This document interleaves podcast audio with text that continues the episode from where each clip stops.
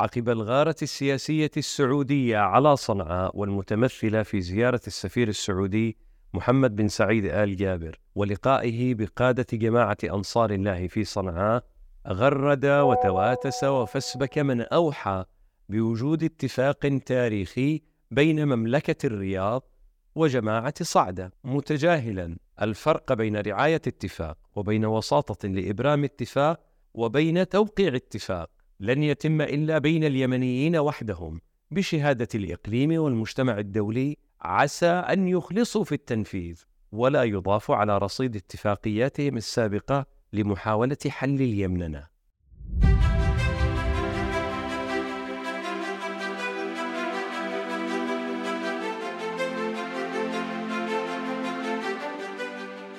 من السهل الحديث عن اتفاق بين الرياض وجماعة صعدة في صنعاء. لكنه أمر يكاد يكون مستحيلا إذ لا توقع دولة اتفاقا مع جماعة مسلحة من دولة أخرى. ذاك الحديث أحيا ذكرى حقائق تم تزييفها واوهام جرى تجسيمها ودعاية شاع تصديقها عن اتفاق سري للمصالحة الوطنية سنة 1970 بعد سبع سنين من الحرب الأهلية اليمنية بين الجمهوريين والملكيين. وذهب المعارضون يختلقون له نصوصا ما أنزل الله بها من سلطان.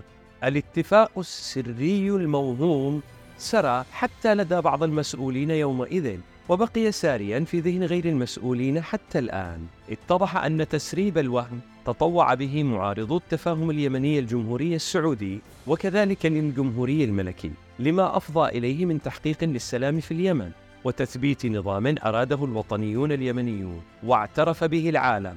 طاويا صفحة حرب استمرأها تجارها وبعض المزايدين الثوريين لثمان سنين وذهب ضحياتها عشرات الآلاف من الشهداء. الاتفاق الوحيد المعلوم نشره حرفيا رئيس وزراء اليمن الأسبق الأستاذ محسن العيني في مذكراته.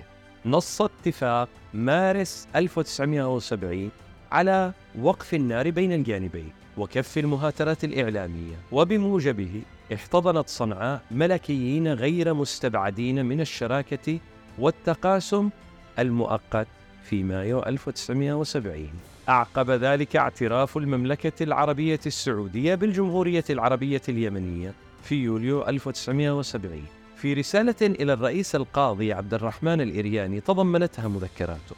وأكد الرئيس العيني أن الاعتراف غير مشروط ولم يسبقه ولن يلحقه أي التزام بأي شيء. ترعرع وهم الاتفاق السري بفضل بروباغندا الجنوب اليمني حيث نشأ نظام شيوعي متطرف. خاض حربا مع السعودية سنة 1969 وتبنى التقدمية وشعار إسقاط كل النظم الرجعية في المنطقة. مما أثار سخرية قطبي الشيوعية موسكو وبكين وفقا لمذكرات الرئيس علي ناصر محمد. تطرف ثوار الجنوب أقنع السعودية باعتدال جمهوري الشمال فرجح المسؤولون السعوديون عن الملف اليمني ضرورة التفاهم مع صنعاء من أجل وضع سياسة موحدة تصون الجزيرة كلها من أخطار التطرف مع حسن المخرج الكريم للجميع. وفق رسالة المستشار السياسي الأستاذ محمد نعمان إلى الرئيس الإرياني ومع الأسف فإن الصراع والاختلاف الإيديولوجي بين شطري اليمن اختلق من الوثائق ما لا يعد ولا يحصى. حد التزوير بغية تضليل الرأي العام وتشويه موقف صنعاء وتصويره على غير حقيقته. ومع الأسف أن استمر أثر هذا التشويه حتى الآن. وبنيت على أساسه افتراضات ونظريات سياسية. لاح بصيص الاعتدال أواخر عهد رئيس اليمن الجنوبي سالم ربيع علي سالمين الصيني الميول. وطرحت النقاط الست المزيلة لعناصر التوتر ما بين عدن والرياض وعلى أساسها تم تطبيع علاقات الدولتين في مارس 1976 تخيلوا أيها الرفاق حدث اتفاق عدن والرياض دون أن يشيع أحد وهم اتفاق سري آخر. الآن ماذا يحدث؟